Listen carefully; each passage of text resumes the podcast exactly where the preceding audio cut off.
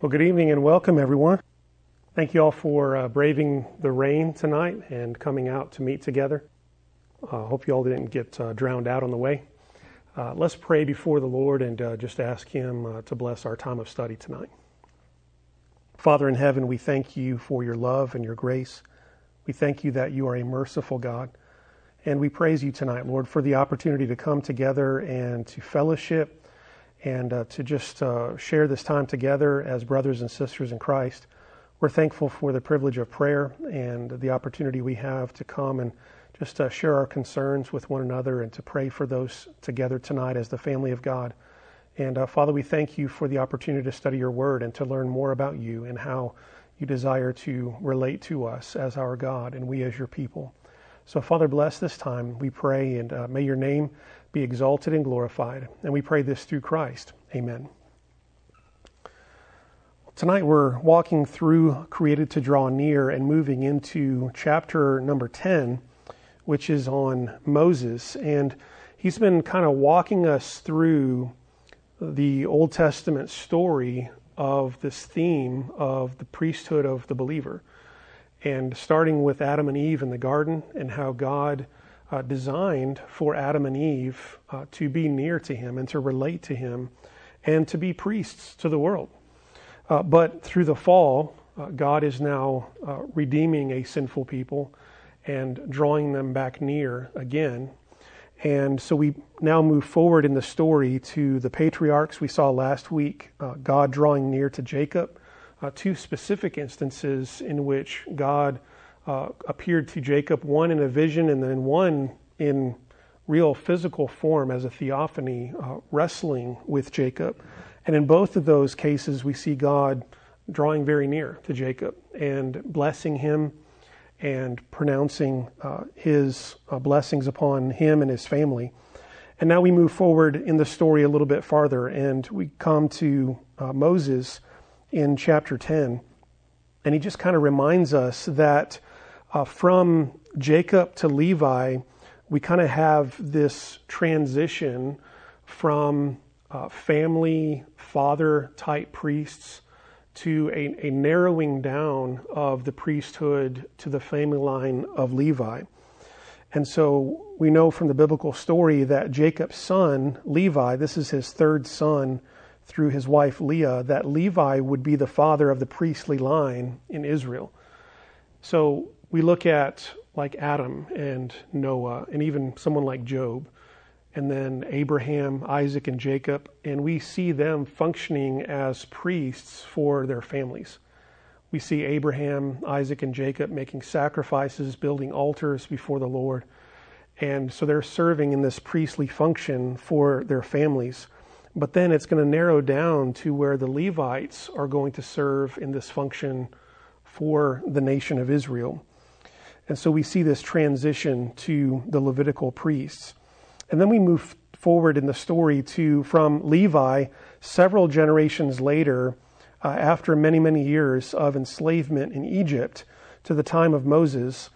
And a certain Levite had a son.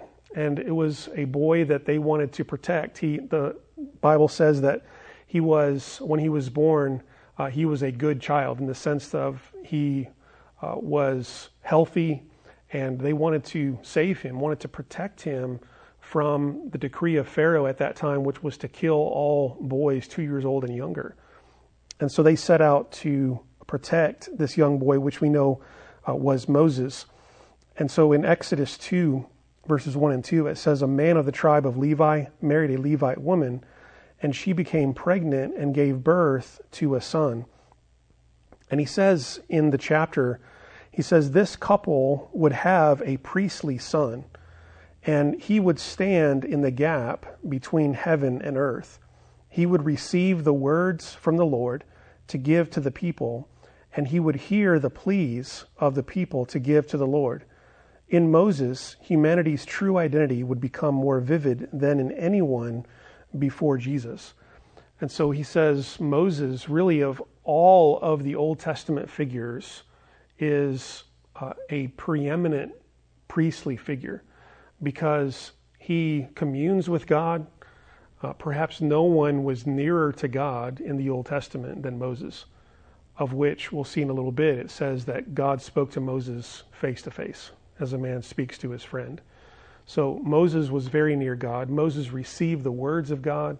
Uh, Moses was the intercessor between God and the people.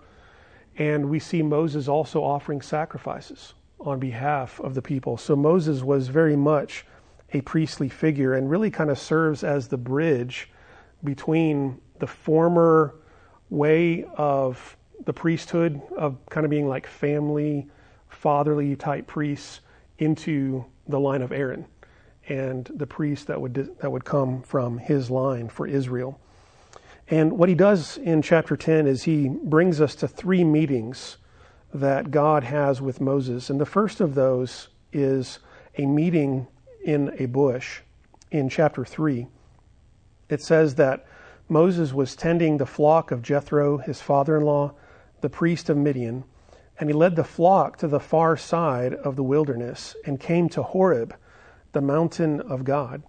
Now, we may not necessarily automatically think of this or associate this in our minds, but this mountain, Horeb, is Sinai. So Horeb is another name for Mount Sinai. So when God meets with Moses here, this is the exact same place where God is going to meet with Moses and the people after he brings them up out of Egypt and they come back to receive the law. And so here is Moses, and, and by this time, Moses has grown up. He has fled from Egypt because of the incident where he killed an Egyptian in defending a fellow Israelite. Now he's on the run from Egypt, from Pharaoh, and he goes to Midian. He ends up uh, marrying a wife of uh, the daughter of Jethro, and he starts to have a family, and he's just now a simple sheep herder. He's a shepherd for 40 years in the wilderness. And at this particular point in time, God comes to him, meets with him at this sacred mountain, and calls him. And verse 2 says, There the angel of the Lord appeared to him in flames of fire from within a bush. Moses saw that though the bush was on fire, it did not burn up. So Moses thought, I will go over and see this strange sight, why the bush does not burn up. And when the Lord saw that he had gone over to look, God called to him from within the bush, Moses, Moses. And Moses said, Here I am. Do not come any closer, God said. Take off your sandals, for the place where you are standing is holy ground. And he suggests in the chapter that the most holy place is movable because it's wherever God is. So we can even see this later on once the tabernacle is constructed, that the most holy place is movable it goes from place to place wherever God leads them to go. But even here, before the construction of the tabernacle, the most holy place is where God comes to meet with his people. And so here he is in a very visible form, in the form of a fire burning in a bush, but not consuming him. And he says that this is holy ground. And the, he draws a point out of the fact that the fire is there, but it's not consuming uh, the, the bush. And he says, with this, we see both the awe, the fear that should go along with the power of God, but also God's tenderness in drawing us near. In, in the chapter, he says that uh, the consuming fire is not to be trifled with, but it's also the life who gently cleanses and purifies and invites us to draw near. And so it is a fire, but it doesn't consume. And he says to Moses to remove his sandals, which was a way of symbolizing the fact that Moses needed cleansing, right? Moses needed purification. He was a sinner, and the taking off of his sandals, his dirty feet, was a symbol of the fact that he needed cleansing to stand before a holy God on holy ground. And so the Lord invites him in, even though he's a sinner, he invites him into his presence, but cleanses him as he draws near.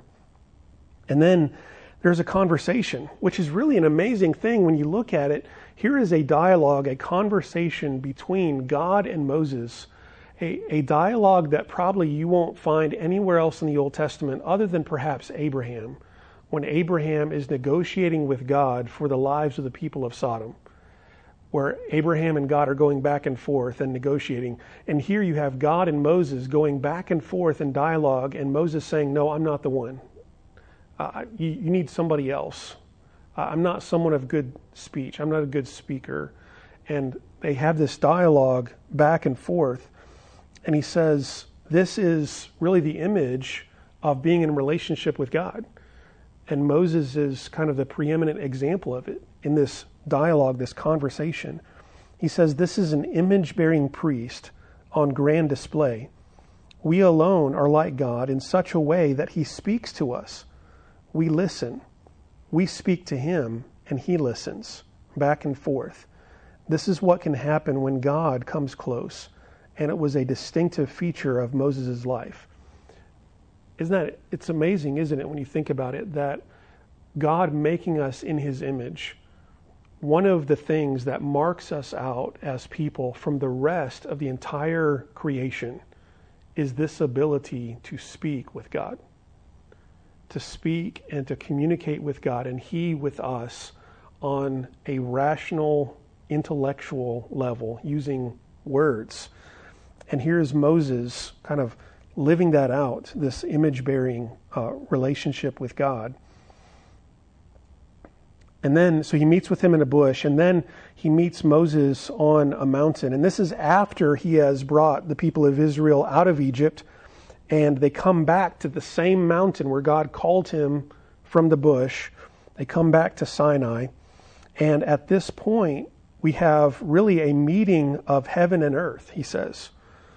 He says, when Moses led the people out of Egypt, he was invited again to speak with the Lord. This time, heaven and earth met at Mount Sinai. And what I thought was interesting in the chapter, if you had a, a chance to read it, is at this point, he makes a, a connection between this meeting between Moses and God and the vision that Jacob has where he sees a ladder of angels going up and down, descending up and down this ladder. He says, This mountain is the ladder.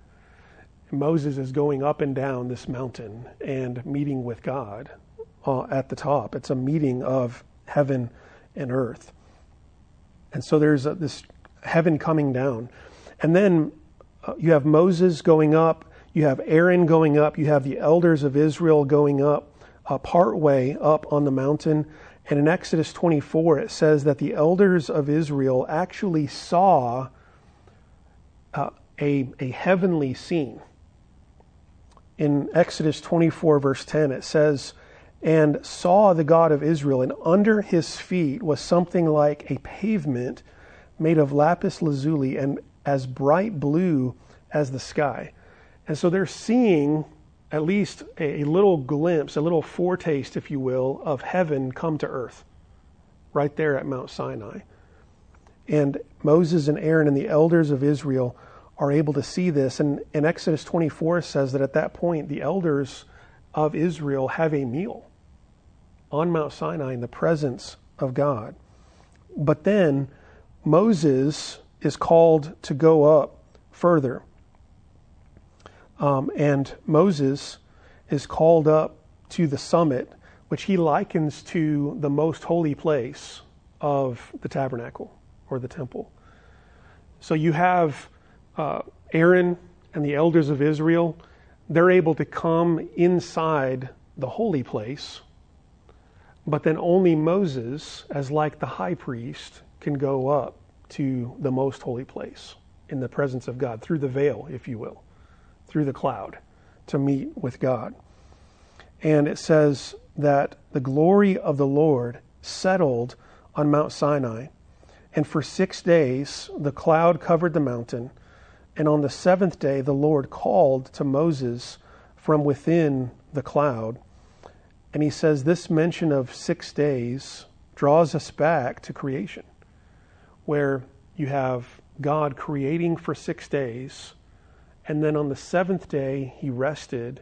But also on the seventh day, he had human beings who were made, didn't he? And he suggests that on that seventh day, and God ceasing from creation, began his fellowship with man on that seventh day. And so he says Moses is like a new Adam, walking and talking with God on the seventh day.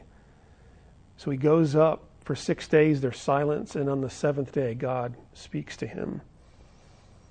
And while he's up there, he's up there for a total of 40 days and 40 nights. And as a result, his face is shining. Drawing near to the Lord is transformational. You can't help but be transformed when you're in the presence of the Lord. And so drawing near to God changes us as it changed Moses.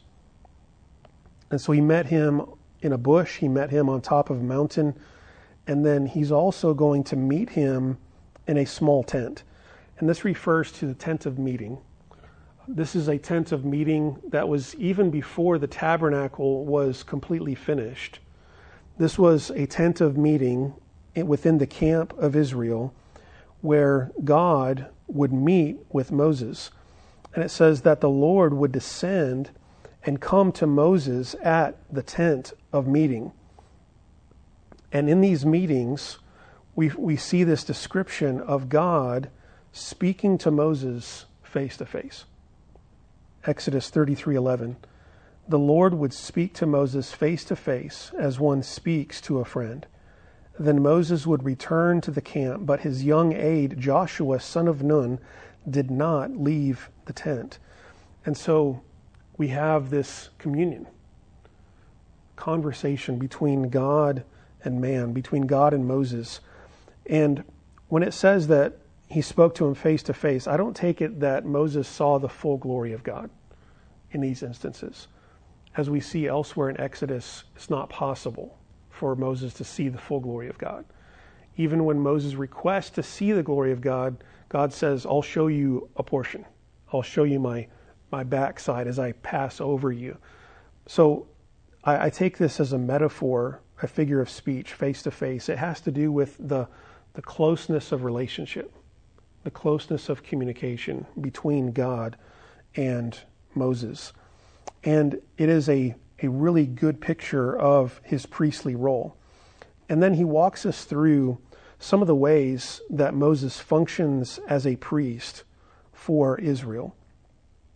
One of those is he established altars and made sacrifices and burnt offerings.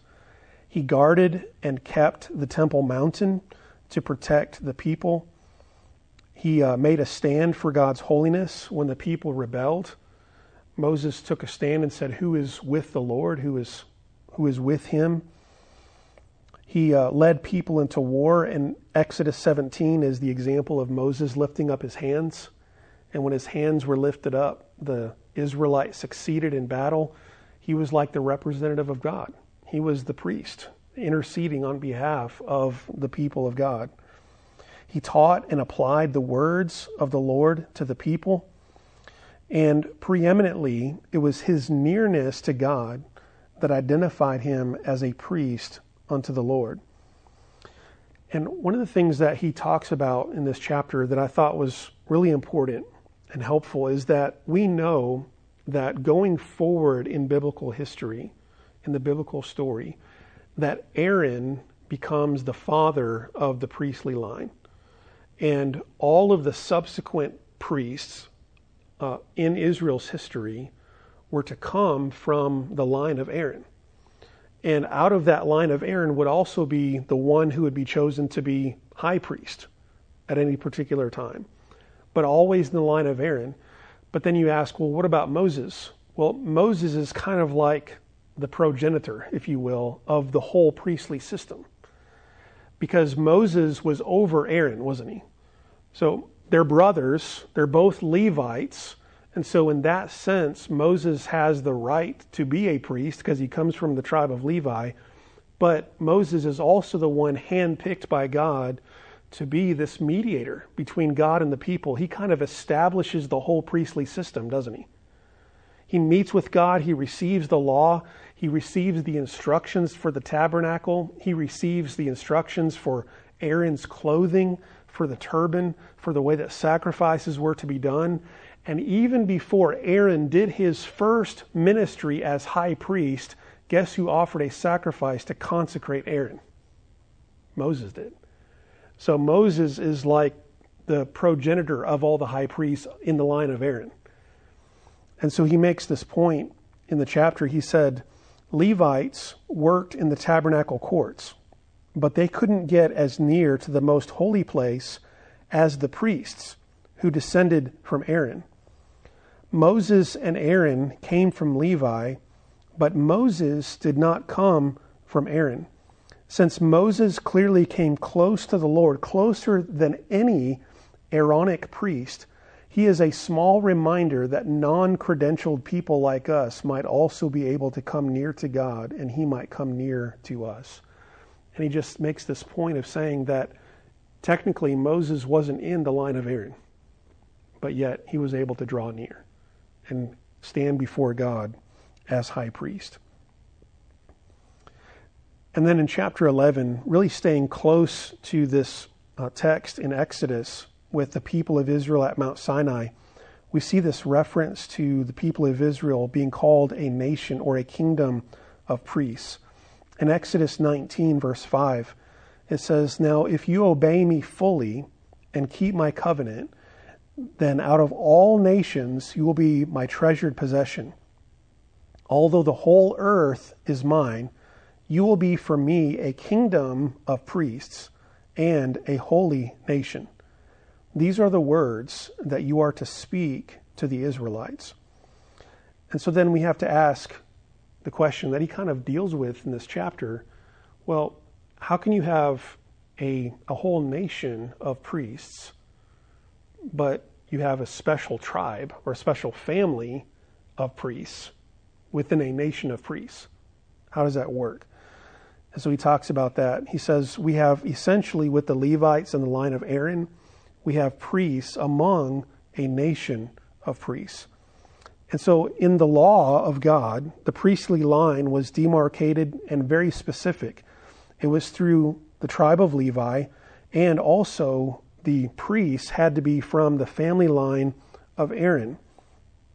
And so, when we think of priesthood, we think of Aaron and the family line of Aaron. So, priests represented the people, and the high priest actually wore symbols of the people on his vestments. But the people in general were not priests, at least in the technical sense. But he says we have reason to think that the line of priests was going to expand. So it's almost like think of think of it like an hourglass for a moment. So earlier in the biblical story, you have essentially father type priests leading their households. So you had a lot of priests like Job or Abraham or Adam making sacrifices, being representatives for their families. But then as the storyline moves forward, it's you see kind of a narrowing of the priestly story down to Levi and down to Aaron. But then, with this statement of a kingdom of priests, and then moving forward in the biblical story, we kind of see even a grower, growing expansion again of this theme of priesthood being distributed to all the people of God. And just as a symbol or kind of a foreshadow of that, we see a few examples in the Old Testament of priests outside the line of Aaron. We saw Melchizedek already. And then we see Moses, who technically is not of Aaron because he's a brother of Aaron. But even moving forward from there, we see Samuel. Samuel is interesting because he's not even from the tribe of Levi. Samuel is of the tribe of Ephraim, and yet we see him taking on priestly functions. So in 1 Samuel 16:2, Samuel said, "How can I go? If Saul hears about it, he will kill me." The Lord said, "Take a heifer with you and say, I have come to sacrifice to the Lord." And there was even an instance in which Samuel told Saul to wait for him to offer a sacrifice. So it wasn't within King Saul's jurisdiction to offer a sacrifice, it was within Samuel's to offer a sacrifice. So Samuel is functioning in a priestly way, even though he's not from the line of Levi. And then you have this reference to David's sons in 2 Samuel. In 2 Samuel 8:18, it says Benaiah, son of Jehoiada, was over the Kerethites and Pelethites, and David's sons were priests. Now, David is not of the tribe of Levi. David is of the tribe of Judah. And so we have Samuel from Ephraim. Now we have David's sons from Judah and priestly language, or even hear the label priest as applied to them. And then even earlier in the biblical story in Exodus 12, 1 through 11, we see where really all of the families of Israel functioned in a priestly way when they offered their own paschal lambs and applied the blood to the doorposts before the night of Passover. And so, this concept of priesthood, while in the law and for most of Israel's history is demarcated to the line of Aaron, we see hints along the way that it's not just for them, that there is an expansion intended. So he says, It wasn't the temple or Levi that defined the priesthood. The key was holiness and holiness an essential condition for priests, in which they were chosen by God, set apart for Him, and cleansed, was going to be available to everyone. Holiness would define all of God's people. The people as priests came first. The Levitical priesthood did not replace the people as priests. It simply offered a more concentrated version of priestly life that would eventually be redistributed to all the people. So when Exodus 19 says a kingdom of priests, all of God's people are priests. But that so when the Levites then are chosen, the line of Aaron is chosen, their priesthood doesn't replace the priesthood of the Israelites in general, but they are a more focused priesthood. This means that you are a treasured possession. Talking about you and I now, we are a treasured possession. Out of all creation, God determined that those whose allegiance is to Him are of great worth. And when you have a treasured possession, you keep it close and never let it go. You are among a kingdom of priests.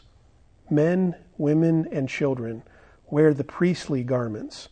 As per the original calling, you go out and serve as priests of the nations that are presently far off. You are brought into a holy nation. You are not holy because you are pure in yourself or closer to perfection than your neighbor, only God makes us holy. Humility and thanks, therefore, are the natural response of all priests. And uh, we'll see this later on in the book as well, but Peter rem- reminds us that we are this kingdom of priests. He takes that language of Exodus 19 and in 1 Peter chapter 2, he applies it to all believers, all Christians now. We are a holy nation, a royal priesthood, he says. And so now we have been called out, set apart by God, and not just a special group of Christians, but all Christians are called to be priests before the Lord and then to represent Him before the world. So we, all of us, every single one of us as God's people, are called to draw near to God, to draw near to Him, to relate to Him in holiness. And I love this last comment in chapter 11 that it is, we are not the ones who make ourselves holy. We can't, can we? It's impossible for us to make ourselves holy. God is the one who makes us holy. And how does he do that? He does it through our great high priest, doesn't he? Through Christ. God makes us holy and therefore makes it possible for us to come near. And the veil was rent in half, wasn't it? When Christ died on the cross. And now all of us as God's people are invited in into the presence of God. And so now we draw near to God and now we represent Him to the world. We are the intercessors, if you will, between God and the world. and He has called us uh, to that by His grace. And so His primary goal in this book is to just walk us through this theme, but for the sake of it, reorienting our thinking about our relationship with God, the high status that we have before God by His grace, and then the accompanying responsibility, the accompanying task that we have as priests to the world, given this high calling. And so this is intended to be a, a, reshaping, a reorienting of our thinking about how we think about our role before God in the world. And so my prayer is that um, it will do that as we continue to walk through this study together. Let's bow in prayer tonight. Our Father, we thank you for the grace that you have shown to us. We thank you, Father, for the story of Israel, the story of Moses, how, Lord, your grace uh, rested upon him, chose him for a special task, protected him and then, Lord, you set your calling upon his life. And Moses became a priest before you. And you gave him your word, which he then delivered to the people. And Lord, from Moses onward, we see this theme continuing to unfold of you drawing a people near and of you drawing near to us. And so, Father, I pray that now, as your people in Christ, that we would continue, Father, to uh, come to know you in a greater and greater way through your word and through your indwelling spirit. And they, we might draw near to you and that we might be faithful priests, representatives of you before the world. God bless us as your people, we pray. In the name of Christ, amen.